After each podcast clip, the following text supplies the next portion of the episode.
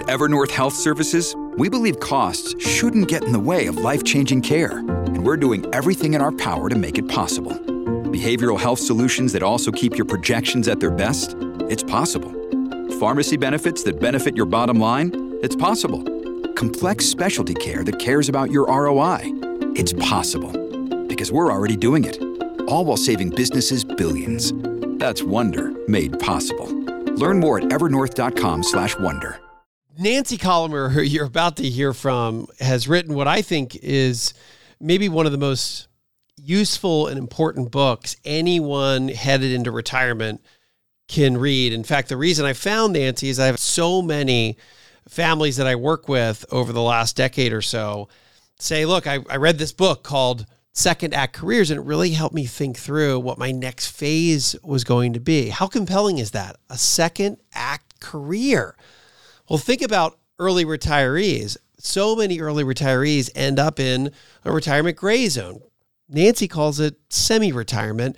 And there's a real power in understanding what your next phase is, particularly if you're retiring a little bit early. Maybe it's time to figure out is there another job that is more fulfilling? Is there another act to your career? And guess what? It checks some of the most important happy retiree traits multiple streams of income finding a new purpose, core pursuits, socialization. So, so many important things are wrapped up in Nancy's great work, Second Act Careers. But the question is, how do you do it? How do you find it? It's not as easy as just saying, hey, Wes, what do you think I should do for my next career? It takes some work, it takes some time. But to have someone like Nancy walk us through how to come to that conclusion, how to understand what that second act really should be, is so powerful and so helpful and I'm excited to bring Nancy right here to the Retire Sooner podcast today. I'm Wes Moss. The prevailing thought in America is that you'll never have enough money and it's almost impossible to retire early. Actually, I think the opposite is true. For more than 20 years, I've been researching, studying, and advising American families, including those who started late, on how to retire sooner and happier. So, my mission with the Retire Sooner podcast is to help a million people retire earlier while enjoying the adventure along the way. I'd love for you to be one of them. Let's get started. So, Nancy, thank you so much for being here with us. I've waited a long time to be able to get you on the podcast because it is a topic that always comes up that I don't have the perfect answers for. And this is that mm-hmm. second act career that's so just, it is, it's make or break for so many people. I even this week had, I've been going back and forth on what to call this second act, if you will, career transitions. So many folks that end up being able to retire I labeled it, I think, what's a terrible name, which is the retirement gray zone, where people retire kind of. Mm-hmm. And I was thinking, wait, the retirement gray zone kind of sounds dark and gloomy. So, what is a better interim step? And I still haven't figured that out, but I, I don't know if it gets much better than semi retirement. You use that word, semi retirement. Right. And if I had my way with my publisher, that would have been the name of the book. It would have been the uh, semi retirement handbook because I think some people are interested in earning money. For a lot of people, it is not so much about earning money as it is uh, about finding activities that are meaningful, finding purpose, filling their day with things that make them, you know, at the beginning of the day, just really want to jump out of bed. Yeah. Well, it, it, it is hard. It's so hard for people to figure that out. And we're mm-hmm. going to get to lawyer. In fact, one of my questions for you is I want to know about a story of a lawyer turned barista or a corporate exec turned into a river guide or a some sort of extreme job or extreme mm-hmm. change or maybe just a slight change. And we're going to get to that in a minute. But we ask our retire sooner guests because core pursuits, which is fits into what you talk about, but they're not necessarily income earning. These are just core pursuits. I call them hobbies on steroids. I just wrote about this in the Atlanta Journal about a, a couple that that we've worked with for many years who ended up in a clarinet band in their retirement and got to play at Carnegie Hall. Wow. So this entire story of this boomerang hobby on steroids, a big core pursuit of their life that ended up being really big. It was big in the early years of their life, and then it got really big in retirement. So, but let me start with this uh, favorite, and I'll give you some choices here. Fa- either favorite song to sing, Nancy Collamer, or favorite just song in general. Yeah, so I think I'm, um, first of all, I can't sing to save my life, but I would say in terms of uh, singers, I'm just I'm old school. I love James Taylor. I believe we share uh, Carolina in common, so Carolina on my mind, one of my favorite songs. God bless that. You are a Tar Heel. That's right. You went to University of North Carolina yeah. for psychology, right? That's yeah. when you got your yeah. BA. Unemployment so, 101. I love that. Uh, how about your favorite instrument, either to listen to or to play? There again, not terribly musical, but I would say in terms of listening to music, um, there is something just really soothing about a good violin player. Ooh, a good violin. I thought you were going to say acoustic guitar because of James Taylor, but yeah, yeah. But I love both. How about your your favorite book or the favorite of your books, or is second? Have you done another book before Second Act? Yeah, so Second Act was really my first book. I actually did some ebooks that were really successful. One called The Layoff Survival Guide, back before ebooks were a thing, and it, it actually did very, very well. But in terms of books that I love, um, I'd say here again, it's not so much books, but my favorite author in this space, two people I would point to. First is Barbara Sher, S H E R, and Richard Leider, who writes a lot about purpose. How about your favorite place to travel in Michigan? I will have to admit, I've never been to Michigan. Well, that's why we asked the question because it's an underrated state. There you go. And it this is emblematic. So if you haven't been, I spent a bunch of time there in the summer because it, if you go really far north, it's cooler. There, you can find you can kind of get out of the hundred degree heat, and there's not a lot of places to do that. You got to get pretty close to Canada. So, how about just favorite place to travel though, in general or in the world? Yeah, I have to say one of our all time favorite vacations was to Acadia National Park in Maine. In Maine, it is beautiful. Well, that yeah. is, Maine is cooler in the summer. Mm-hmm. And where do you hail from? So, where are you doing this interview from? Okay, so grew up in Long Island, went to school in North Carolina, lived most most of my adult life in Connecticut, and uh, less than two years ago, we moved to Bucks County, Pennsylvania, and that's where I am today. Well, um, mm-hmm. You're basically from near my hometown, then. So I'm I'm in, and if you're newer to Pennsylvania, Bucks County is probably an hour from where I grew up. So I, am in the near Lancaster County. I grew up. My dad oh, my dad sure. lives in Coatesville, near Amish country, Lancaster County, Pennsylvania. So it's a beautiful place. Nice place. It's a beautiful yeah. place. So let's start with the cliffhanger here, and this is where I will have these conversations, and once in a while I get a little bit stumped because you have people from all sorts of careers. And they'll come to me and, and let's say they've gotten to the point financially where they are in good shape that they can kind of go do something else and the money's not quite as important but they still want to earn a living. Or they really want to get out of a career and they still want to earn a living. And I've had clients of mine read your book and just say it was really helpful the second act careers because I'm really rethinking that. And so I, I don't know what to tell people a lot of times. They're going to go consulting or they're going to in the similar industry or they're going to go something mm-hmm. completely mm-hmm. different. It's a real specialty to help someone do that because there's so many ways you can go and it's such a big step to change and it's a really important step for your life, your purpose and f- potentially financially. So let's start there.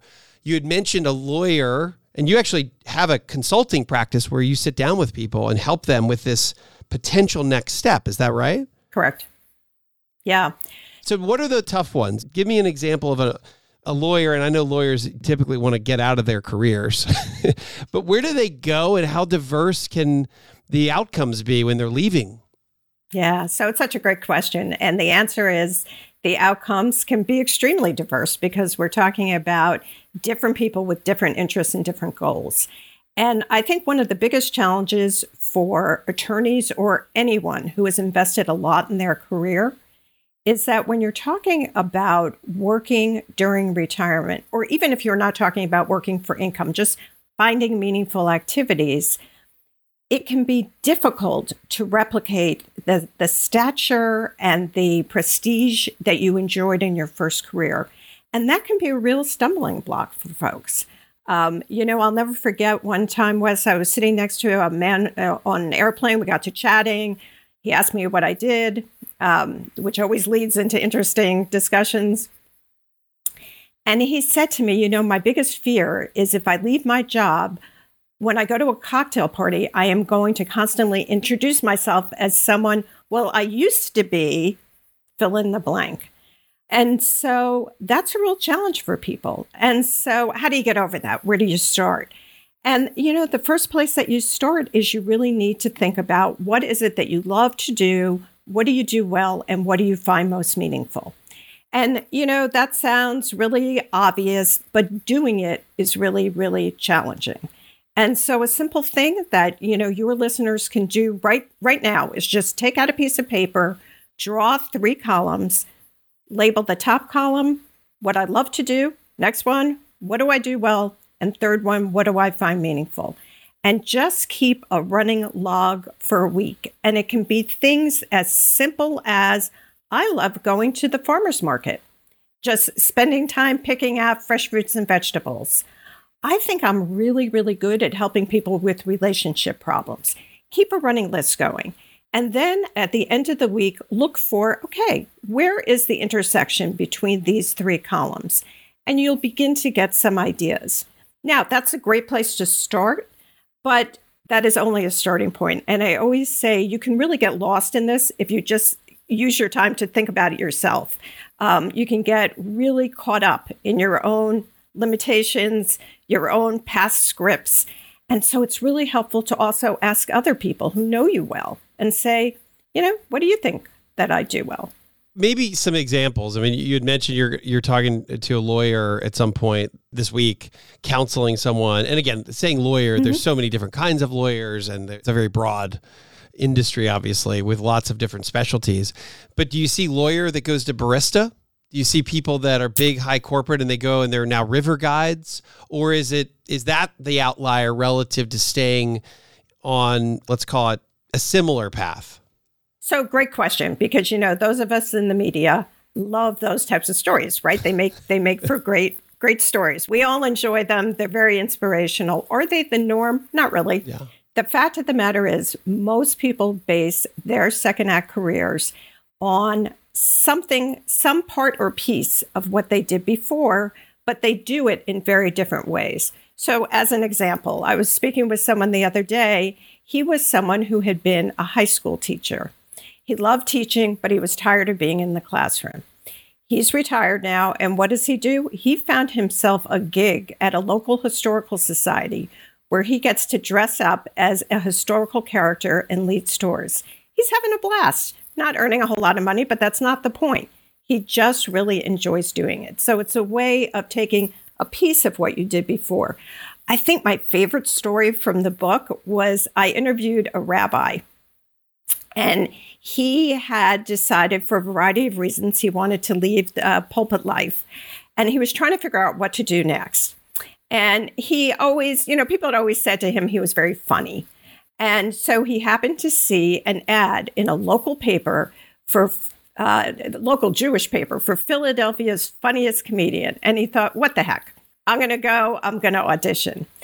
P.S. He ended up developing a stand up routine. And where this gets really interesting is he paired up with a Southern Baptist minister and a Muslim cleric.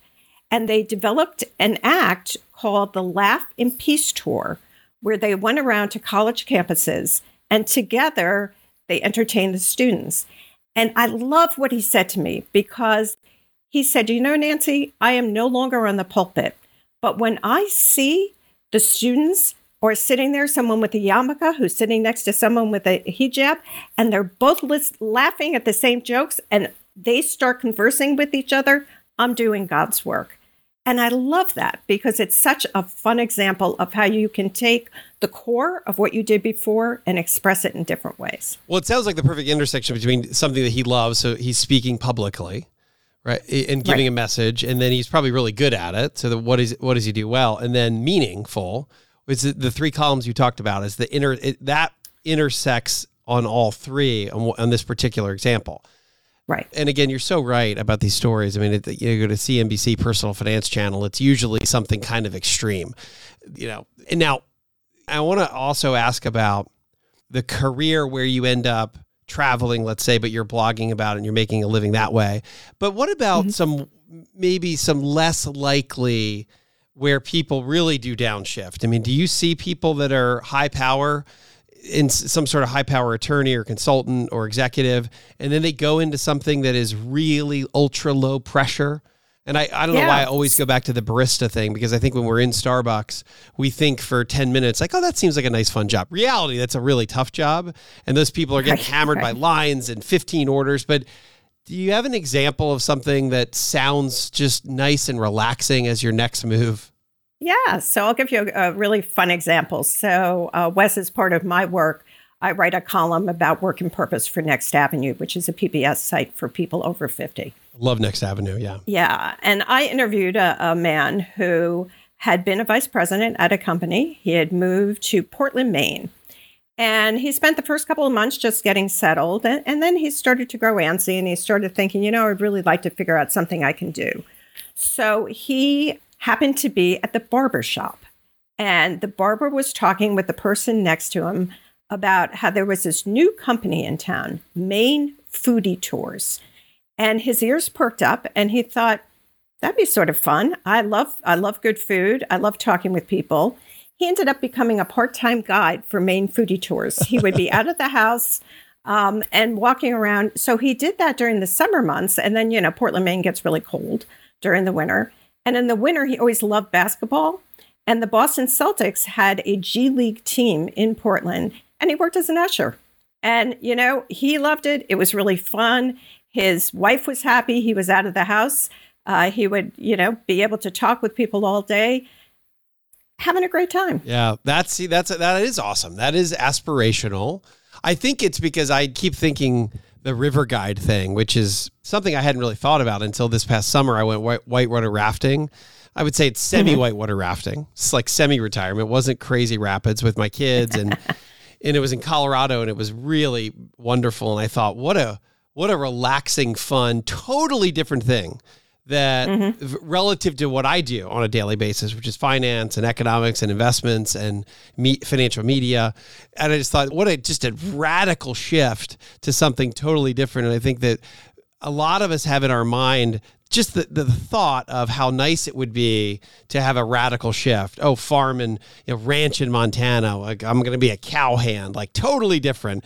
But the reality, and let's go back to kind of for most people to try to educate and help our audience to what most people do is that they end up with something that is in a similar vein to their industry, but maybe something doing it in a different way. And you talk about expert streams of income Mm-hmm. And maybe let's go to that, which which may go back to this thought around consulting, which is kind of the number one thing I hear. Oh, I'd like to do some consulting, but it's not as easy as a lot of people think it will be. So let's go down that trail.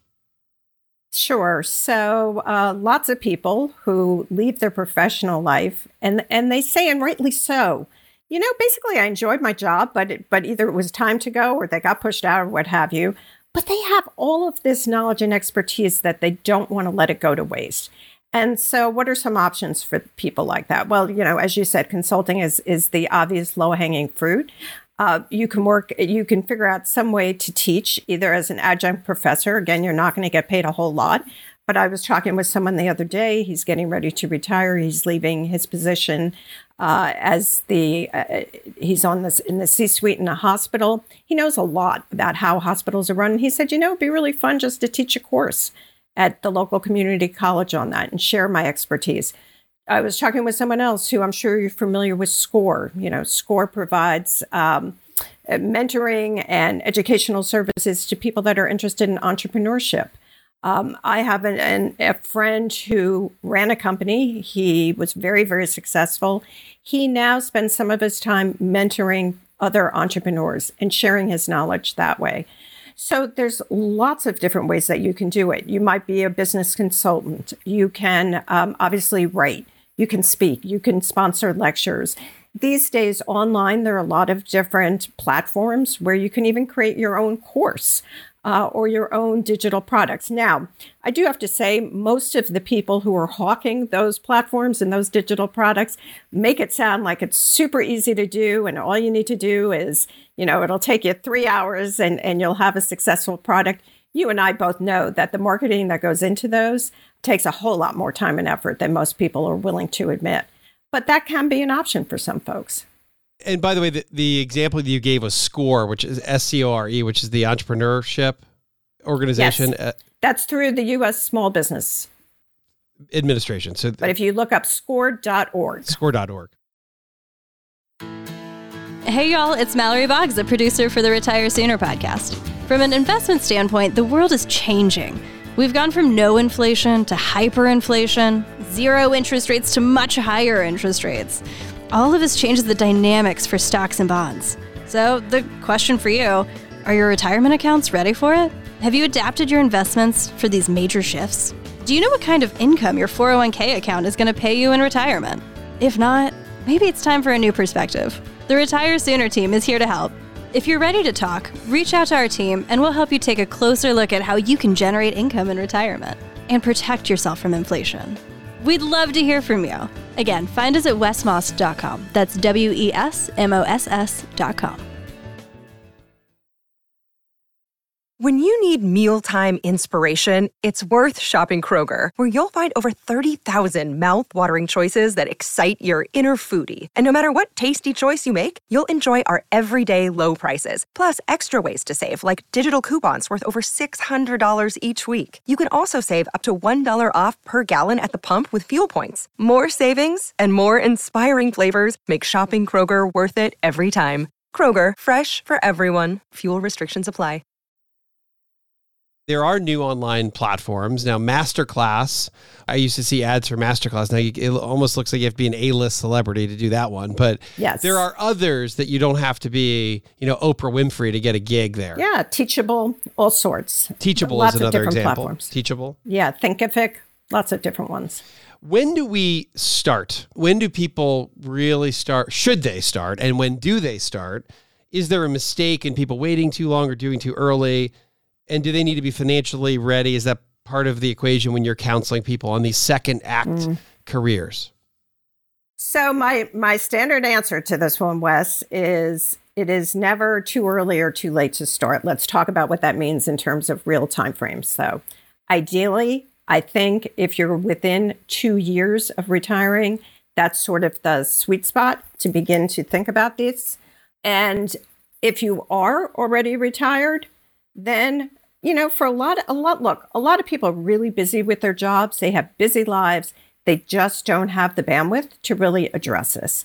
So, if that's your situation, that's okay. Take a couple of months to decompress, enjoy life, and then begin to really think about this in earnest.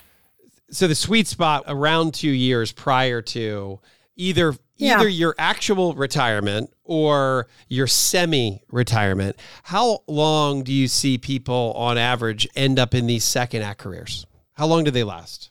You know, great question. I don't have a good answer for that. I, I what I can tell you is that I think they are oftentimes works in progress. So people start out doing one thing and then one thing leads to another. And you know, I think that point is really important for people to remember that you're never going to get anywhere by just thinking about this in your head, that it's important to start to take steps. Um, so take a class, maybe take on a project, begin to test things out in small ways, do a volunteer gig. That type of activity will, will give you lots of information, and that will then inform your next steps. You know, Wes, I'm sure when you started out as a financial planner, you did not have in mind, hey, I'm going to write a book, I'm going to have a podcast, I'm going to write columns. That was probably not part of your grand vision at the beginning. But as you got into it, you began to see opportunities that you didn't know existed before. And the same is true with the second acts. A little similar to how you ended up in this second career because you were in HR for a long mm-hmm. time. And then how mm-hmm. did you transition? How long did that take? And did that end up just happening and then you looked back and said, "Wow, I went through a second act and then let's let, now I can help people do that?" Or did you have that did you have a grand did you have a grand plan when you were ready to do your second act? Yeah. So uh, the answer would be no. And what happened in my case is, you know, I was a psychology major in college, um, had a grand old time at, at Carolina, but you know, graduated not knowing what the heck I wanted to do ended up working for AT&T back when it was AT&T in their management training program. And you know, 2 years of that finally I said, "Okay, I need to get my act together." And I happened to work for them. I mean, talk about the role serendipity plays. I happened to work for them right at the point AT&T was was breaking up. And so the company brought in career counselors. And I spent two days working with career counselors. And I thought, wow, you know what they do? I didn't even know what career counselors did. That seems really interesting to me. Fast forward a couple of years after I had had my first child, and I did take off a little bit of time. And I thought, you know, I, I think that would be really interesting. And so I looked online. I ended up finding a master's program in career development, went and got my master's degree, worked with, spent the first 15 years or so of my practice working with moms who wanted to work on a flexible basis. And I did coaching and writing around that issue. And then when my own kids had grown up and were, you know, out on their own, I thought, well, I don't want to be, you know, 70 and in a rocking chair and talking about jobs and moms. And what I realized was so many of my contemporaries were beginning to wonder, what am I going to do during this so called retirement time? And I thought, you know what? I've learned a lot from my work with moms about flexible and fulfilling options. And I bet this population would be interested in that as well. And that was how the idea for the book came along. So it was a series of steps. And uh, did I know that going into it? Absolutely not. But each step um, really became uh, visible to me as I got into the process. University of North Carolina, that was undergrad. So you're running around Fr- Franklin Street mm-hmm. having a good time, and he's not here. And that was there, of course, right? He's he's not, right? Do you know what I'm? Yeah. Of course. And then I don't know if I knew that there is a, a master's in career development. So that's after University of North Carolina, you went to New Rochelle, College of New Rochelle, and that's so there's an actual major called career development or, or master's yeah, program. And again, serendipity played a role because at the time there were only three master's programs, and this was before the days of virtual learning. One of them happened to be a half an hour from my house at a point that I had two very young children at home. And so, you know, I was not going to go travel into Manhattan and go to, you know, NYU, which eventually also got a program. But at the time, I just, you know, it, it was a fortuitous happening. Now, what about the fears? So we go through, and I'm wondering what your clients that you counsel on this, what they articulate their biggest fears. Are they financial? Is it I'm not going to be good at this next gig? I'm not going to find. I think what I would, in my mind, something that is a little ominous is just am I going to find something that I really like? And then when I dive into it, so what do you see as kind of this list of top fears that we need to overcome? Yeah. So, well, you just hit upon some of them. And I think, yeah, the, the fear of not finding something as good as what they did before is, is a big fear among a certain demographic. Um, the financial fear is not so much among my clients. I, I tend to work with uh, fairly high level executives. But in my day to day, I get uh, off on my website. People sign up for my newsletter. When people sign up for my newsletter, I say to them, "Hey, if you if you're willing, can you let me know why you're interested in this topic?" So I hear from a lot of people around the country, and so the financial aspect of this dynamic is is very real. You know, we're living right now in a situation where we have said to people, hey, you worked for 30 years and now you're going to be retired for 30 years. And by the way, you should earn enough in that first 30 years to fund that second 30 years. It's not realistic for a lot of people. So people say, how am I going to find something to do that is going to be fun and fulfilling and flexible at the same time that I need to earn some money? So it's it's an interesting and oftentimes very, you know, quite honestly was very, very challenging dynamic. Yeah. Now you've also said you've got a teacher, but maybe not super high income, but then they do typically mm-hmm. have decent, good retirements because they might have pensions. But it's almost as though the theme here is using your skills, lower pay, lower stress, but more fun and more fulfillment is almost the perfect semi-retirement second act. Right. Right.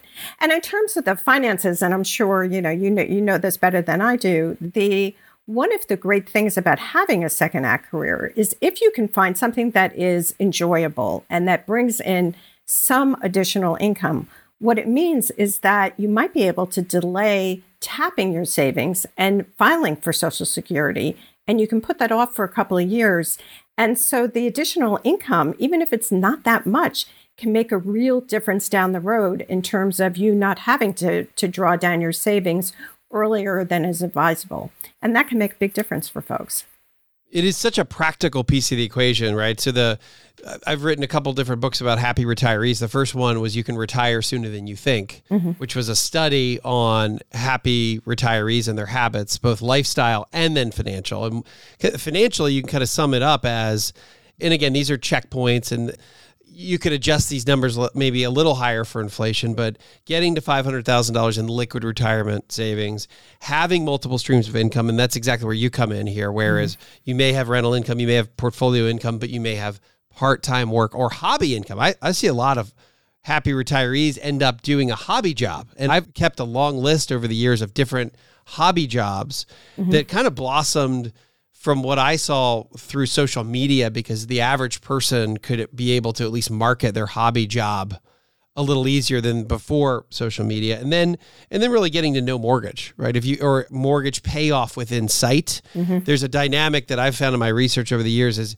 as years to pay off mortgage go down happiness levels go up right and it's it's an interesting dynamic of just getting rid of that big financial burden that you're paying a mortgage every month. The, the, closer we get to that light at the end of the tunnel, the more financial peace we tend to find. Mm. And then that maybe gives us more flexibility to do our second act. So a lot's happened, right, in the last five years, really the last three years due to COVID. Mm-hmm. But way before that, years before that, Nancy, you were advocating flexible work. Mm-hmm. So, and I don't know if that felt like pulling teeth back then. Now it's how we live. We live with flexibility. Right. Uh, we may n- never be doing this interview if it weren't for the technology that we use to be able to do these great podcasts and have great audio and you're in Bucks County and I'm in Atlanta that is almost one of the silver linings from COVID but let's talk about this pre-COVID world how unflexible was the world when it came to travel and where you were physically versus today absolutely and I think you bring up such an important point here Wes because the the I believe that now is is the best time for people that are interested in flexible work. So, one of the, the big changes that happened and was really accelerated by the pandemic was the adaptation of virtual services for all types of businesses. So, let me give you a couple of examples. I have uh, a friend of mine who she is a lactation consultant. You know, she helps new moms with with breastfeeding. Pandemic happened, and she thought, oh my God, you know, now what? I, I can't, you know, there goes my business. I can't help help women. Exactly the opposite happened. People still needed her services. She discovered, you know what, Zoom, she could she could do it by Zoom. It meant that she could take on many more clients than she had before. And she qualified for telehealth reimbursement under insurance. So her business took off during the pandemic. And that was something that was not possible for her to do before the pandemic. I know personally with my retirement clients, pre pandemic, when I said to them, Would you like to meet for, via Zoom? They would say to me, uh, What's Zoom? And, you know, the reaction was, No way. Now, absolutely no one questions it. So I'm able to, you know, I'm going to hop off this call. My next client today will be somebody who's in DC. I'm able to do it that way give you just one more example. Uh, another uh, colleague of mine, and she is someone, she's a stylist, and she helps people with, you know, picking out special occasion clothes and redoing their wardrobe. Same thing with her. Pandemic hit. She thought, I'm done. This is not going to happen. Exact opposite happened. She discovered ways to share her services online. She now uses online shopping sites, has vastly expanded her service. So you know, just three very brief examples. And, and this plays across all different types of professions that people are able to do it virtually. And particularly for older people, what it means is that, you know, my, my the woman who is the lactation consultant, she doesn't have to worry about getting in a car in a snowstorm. She, you know, she can do this wherever. Uh, for you know, for moms, if they have a sick child at home, you know, they they can they can take an hour here or an hour there to work with clients. So it has really opened up possibilities that didn't exist. It is Nancy's already given us a but I've been keeping a little running list here. We've got stylists, these are second act careers, stylist, uh, multiple forms of teaching, lactation consultant, which I never would have come up with, a c- comedy routine. Again, I never would have thought of that one either. Mm-hmm. Uh, career career coaching, which is something that you do. All sorts of consulting. Right. You talk about a reinvention R and D budget. I want you to maybe just dive into that a little bit. Uh, yeah, uh, it sounds like something our our listeners, if you're thinking about these second acts, should really consider doing. Reinvention R and D budget. What is this? Yeah. So here's the thing, Wes. I am constantly amazed when I went around talking about my book, Second Act Careers. And I would hear from people who would say, well, you know, some of these ideas sound intriguing, but, you know, I just don't want to spend the money to get a certificate or to take a class. And finally, I started looking at them and I would say, if you don't mind me asking, what did you spend on your child's viola lessons?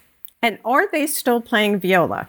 What did you spend on your child's ice skating lessons? And did they go to the Olympics? The point here being that we spend all, particularly, and women are particularly bad at this, we spend all sorts of money on our kids and other people. But when it comes to ourselves, and particularly at this stage in life, some people feel like, okay, well, it's not that important. Um, you know, I'm older. I should be able to figure this out on my own. I don't want to spend any money on classes or, you know, spend money on, on putting up a website. And my feeling is, you know, first of all, there's a lot of things these days that are available for free classes and website templates and all sorts of things. And listening to podcasts like this where you can get educated. A lot of the stuff, a lot of this is available for free, but every once in a while, it really does pay to spend some money. And so, you know, another great example from my book is I interviewed a woman who's a senior move manager. Senior move managers are people who help people um, move out of their forever homes into the next facility. So it might be a 55 plus community, an assisted living facility, what what have you. And they help them with the, you know, decluttering, planning the move, figuring out where the furniture goes, etc. It's a growing field, as you can imagine. This woman, the way that she got into the field, um, sort of a longer story, but hold on, is, is this her primary or her second act? It so became her. Move. It became her second act. She was second actually act. she was actually somebody who did PR for the financial services industry. This you have to remember. I wrote the book uh, back uh, uh following the financial crisis of 2008 2009.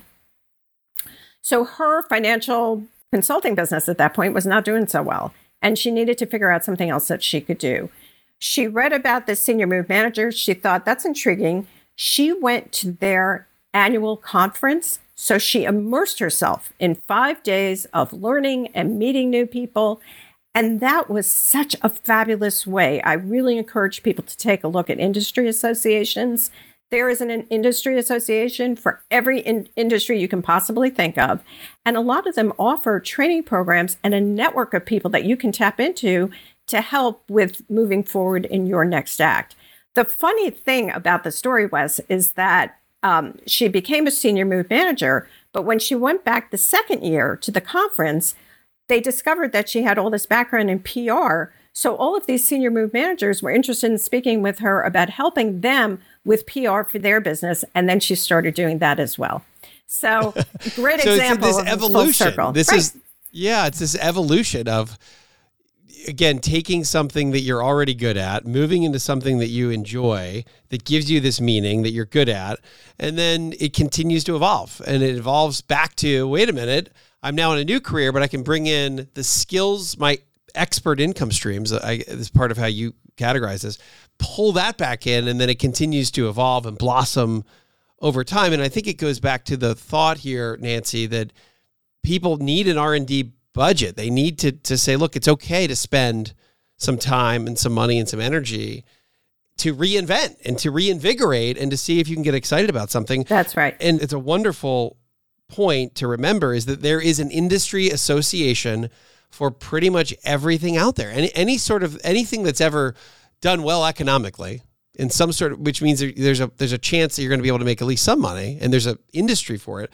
there's an industry association for it as well and i think that's a really practical piece of advice that right. our, our folks and, can and use. as i said and a lot of those industry associations offer classes and webinars for people uh, that are interested in it. And you know, Wes, the, the the main point about the R and D budget is it's like any other item in life. If you say at the beginning on January 1st, if you say, okay, I'm allocating $500 towards my second act education and development, you will be far more likely to spend that when you see the opportunity to take a class or to go to a conference than if you have to scramble later on and figure out you know which which uh, bucket you're going to pull that money from and just by setting it aside ahead of time you're giving yourself permission to go ahead and use it and i think that that's a really valuable step to take how about when it comes to this reinvention r&d budget there's also the allocation of time and i know that you've mentioned volunteering mm-hmm. as a as a way to figure this out or get going on a second career so volunteering is another piece of the equation in your R&D budget. It may not cost you anything, but it's a, it's your an investment of time to see if you like a particular area of of the of the marketplace. Yeah, absolutely. And another way that I think is a great way to test out your interest in new pursuits is take advantage of some of the platforms that are out there, the gig platforms that are out there. I mean, everyone's familiar with, you know, Uber and Lyft, but there are gig platforms for every type of uh, pursuit that you can think of. You're, if you're interested in freelance writing or freelance photography or freelance cooking, um, there are gig sites that you can connect with that will make it very easy for you to establish a presence online. So, as an example, I interviewed a gentleman one time who he had been a, a vice president of a company, he had retired, he was trying to figure out what to do next his passion was he loved dogs. He loved dogs and he loved taking long walks in nature. And he thought, you know, might be fun to be a dog walker. But he was someone who was not entrepreneurial. So what he did was he went on rover.com. He set up a profile. And so Rover, you know, handle you just put in some information, you get your profile on the site. Um, and business started to come in. Now, obviously, these these platforms take a percentage of the money that comes in. So, longer term, you're probably going to want to go out on your own. But in the short term, it can be a terrific low risk way to test out your interests, see if there's a market, see if you like it, and then you decide does the reality match up to my vision of what's possible? So, rover.com is the Uber for dog walkers. Yep. Or cat so sitters. It, it, or cat sitters. You just mentioned five, again f- several more things: freelance writing, cooking, photography. Uh, Whether you're taking care of animals, whether you're uh, boarding and helping people with dogs that are you're headed out of town, or dog walking or dog sitting, it just the more we talk, the brighter the light gets to me of just how many opportunities there are. And when you're staring at this as a consultant who's doing technology, let's say for the travel industry, you know, you're sitting there saying, well, what am I going to do next? Like, there's so many ways to go. And it feels like what you're trying to help people do here as our, our listeners is just break, kind of look, break down these walls of it's not nearly as complicated, nearly as high of a hurdle that you might think to find the next act. Your brain needs support, and new OLLY Brainy Chews are a delightful way to take care of your cognitive health. Made with scientifically backed ingredients like Thai ginger, L-theanine, and caffeine, Brainy Chews support healthy brain function and help you find your focus, stay chill, or get energized. Be kind to your mind and get these nootropic chews at olly.com. That's O L L Y.com. These statements have not been evaluated by the Food and Drug Administration. This product is not intended to diagnose, treat, cure, or prevent any disease. What if you end up starting something and you go head first and it doesn't work, it doesn't fulfill? How often does that happen? And you see people that really regret their first, second act step. Yeah, it happens a lot. So let's talk about that. And this is why I always say you take the smallest step and you take lots of them and you test out different things because you don't want to invest. And that's why you know using the example of rover that's a really easy way to test out your interest in dog walking versus starting your whole dog walking business and having to find out you know what do i do about filing with the local town and getting licenses and insurance and all the rest of it. They'll handle that for you. So that's a simple way to do it. So i am a great believer in you Um, you know, you fail fast, you fail often, and that is going to inform your next steps and get you much quicker to where you want to be. How about life story worksheets? Something that you write about. Can you kind of just explain that, or is that similar to what you talked about earlier? Something you love, something you're good at, and something that's meaningful. Tell mm-hmm. me about these life story worksheets. Yeah, so I have those in the book, and and the reason I do that that those come out of my you know career counseling background is uh, one of the big challenges, Wes, um, is that once you are of a certain age, you know, it's hard enough to find your keys in the morning, let alone remember what you did when you were 17 and whether or not you enjoyed it. So, with the life story worksheets, what I do is I have worksheets where I uh, divide it into different sections. So, childhood, your uh, college years, your working years, your personal life. And then I ask people key questions to just stimulate their memory and write it down. And people are always amazed when they go through this process. It is, you know, it's a little time consuming. It's your life that you're talking about. How things come back to them that they had completely forgotten about.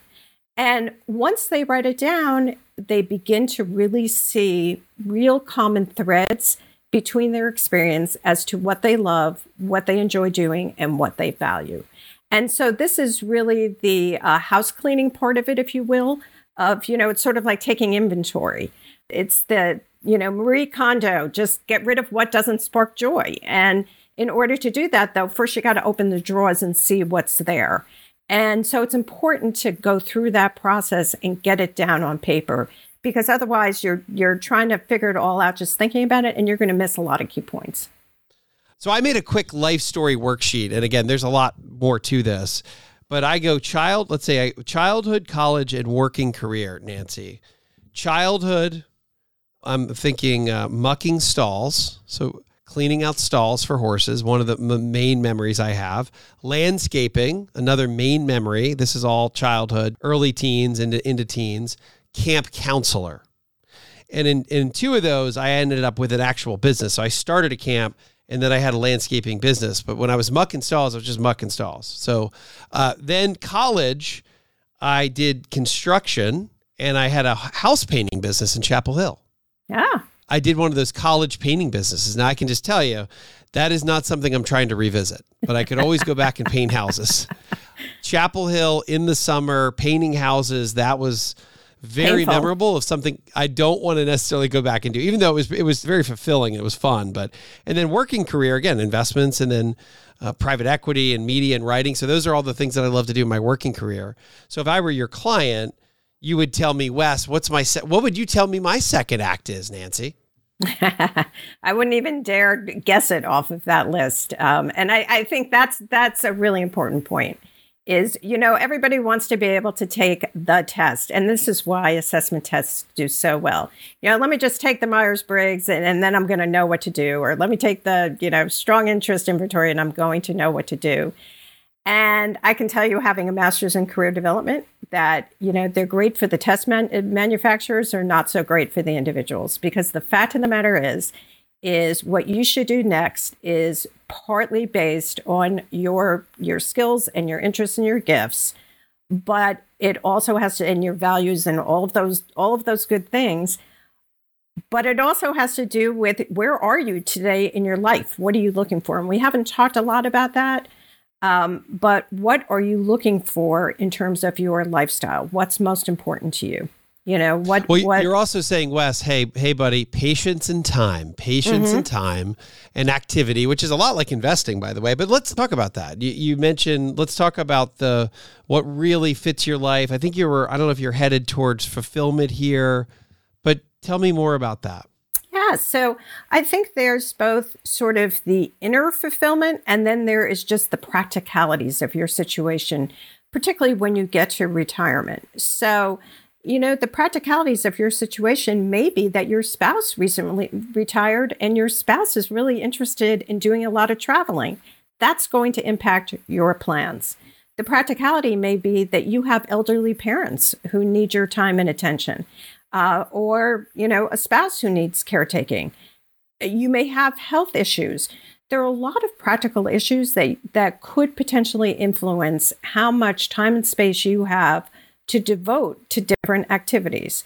So, like I said, part of it is logistics and practical things, and part of it is what's inside of you. Where where are you? What do you want your life to look like um, going forward? You know, what do you want? Is this more about legacy for some people? It's really about creating legacy at this stage in life. You know, I really want to do something that's meaningful. That when my grandparents read about me, they're going to be really proud of who I am and what I stood for. That's really important to people. I've had other people who say to me, you know what? I've been a nurse all my career. I have, um, you know, given so much of myself. And really, what I want right now is I want to enjoy my life.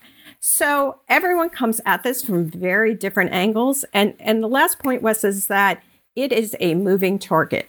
What mm. works for you between years, you know, 60 and 65 might be very different when it's between 65 and 70.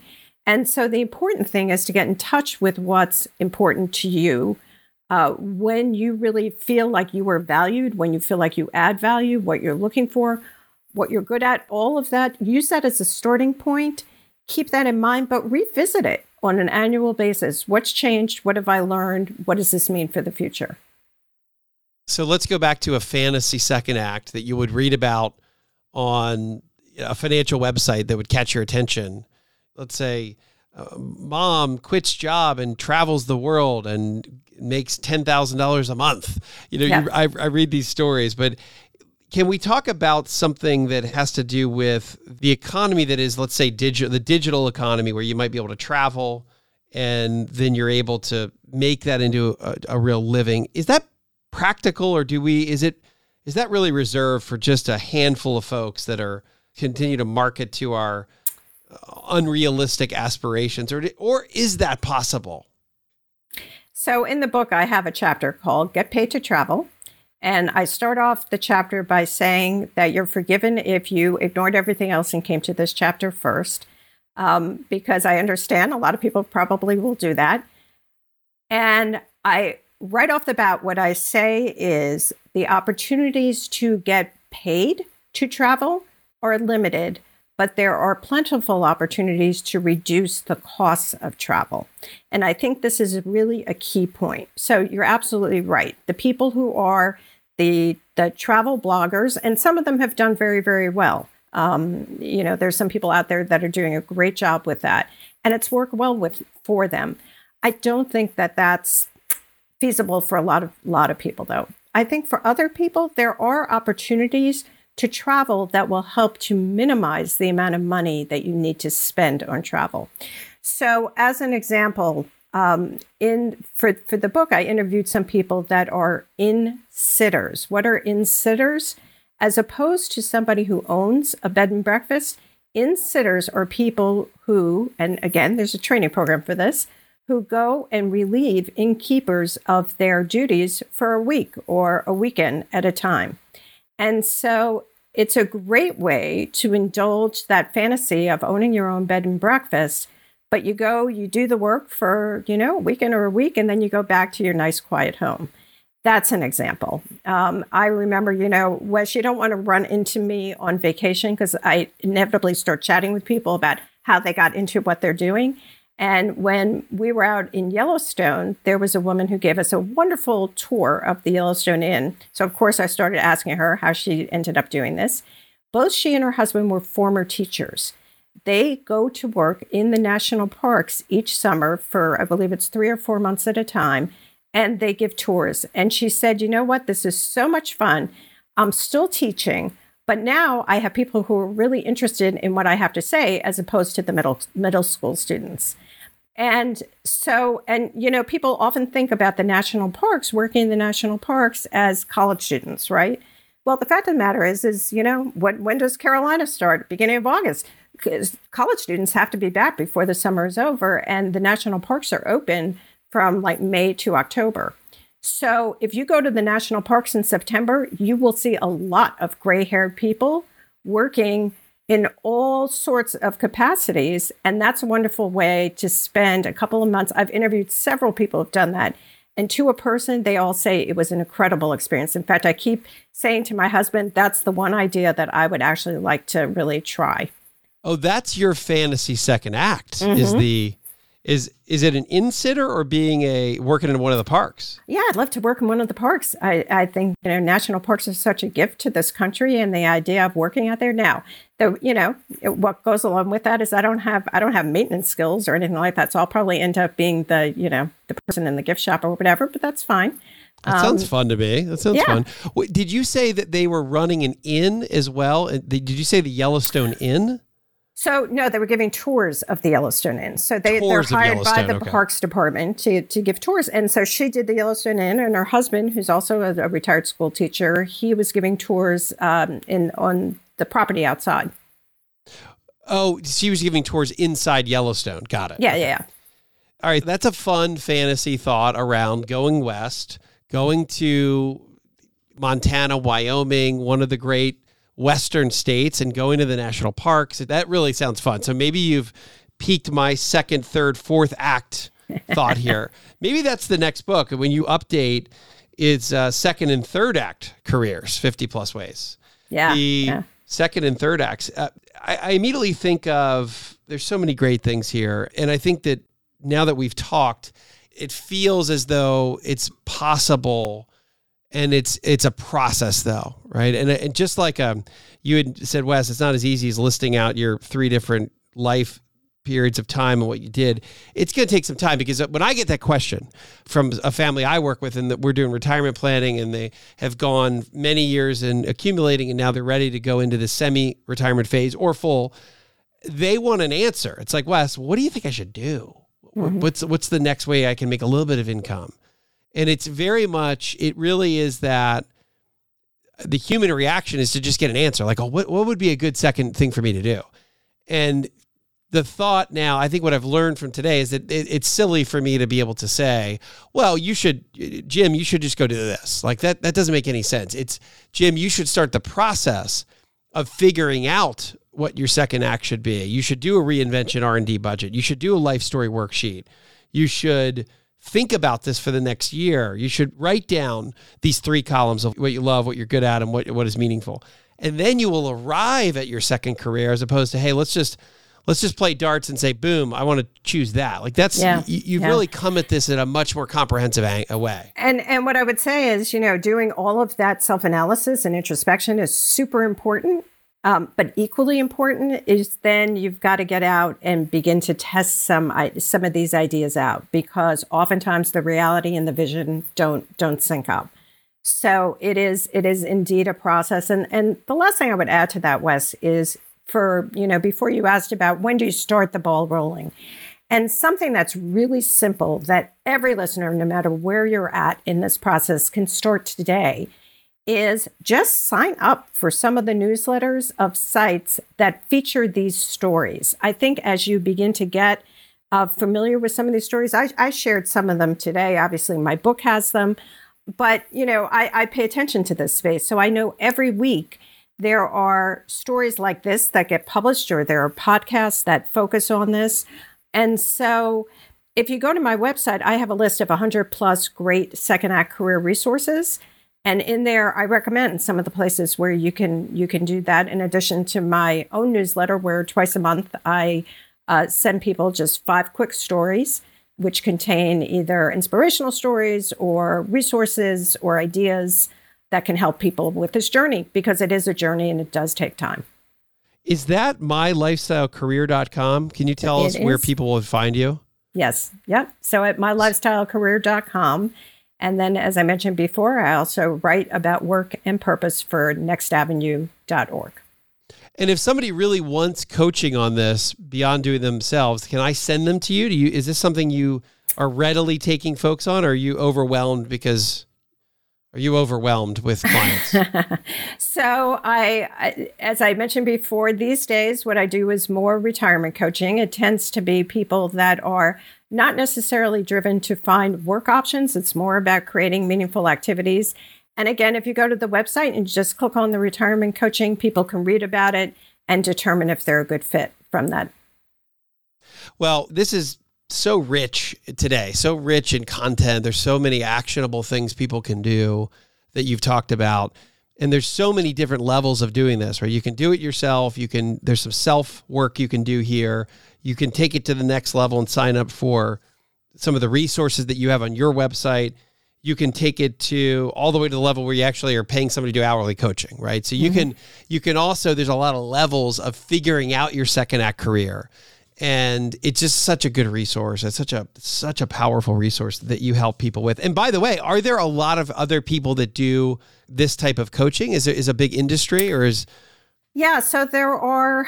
Uh, it's interesting because you have people who are career coaches who are really helping people more with the you know traditional job market, uh, whatever that means the, these days. And then there are people who are retirement coaches who really focus more on people who are um, not not interested in working. I sort of cross cross both of those worlds, just given my given my background. Yeah, well, Nancy Collamer, the author of Second Act Careers 50 Plus Ways to Profit from Your Passions During Semi Retirement, and a writer for the PBS site, which I love, nextavenue.org. And then just Nancy Collamer herself, who's also a, a coach that does this and a counselor that does this. So, and a Tar Heel which is another reason why Go we Heels. love you so much here on the show. so, listen, thank you so much, Nancy. Wonderful, wonderful information. And I look forward to our listeners to be able to use you as a resource and, and really dig into what is a process and not just a quick answer from a test, but a process to find out that second act and maybe a third and a fourth. So, thank you and God bless you for what you do. Thanks so much, Wes. Appreciate the opportunity. Hey, y'all, this is Mallory with the Retire Sooner team. Please be sure to rate and subscribe to this podcast and share it with a friend. If you have any questions, you can find us at wesmoss.com. That's W E S M O S S.com. You can also follow us on Instagram and YouTube. You'll find us under the handle Retire Sooner Podcast. And now for our show's disclosure. This podcast is provided to you as a resource for informational purposes only and is not to be viewed as investment advice or recommendations. This information is being presented without consideration of the investment objectives, risk tolerance, or financial circumstances of any specific investor and might not be suitable for all investors. It is not intended to and should not form a primary basis for any investment decision that you may make. Always consult your own legal, tax, or investment advisor before making any investment or financial planning considerations. Please refer to the full disclosure in the podcast description for any additional information.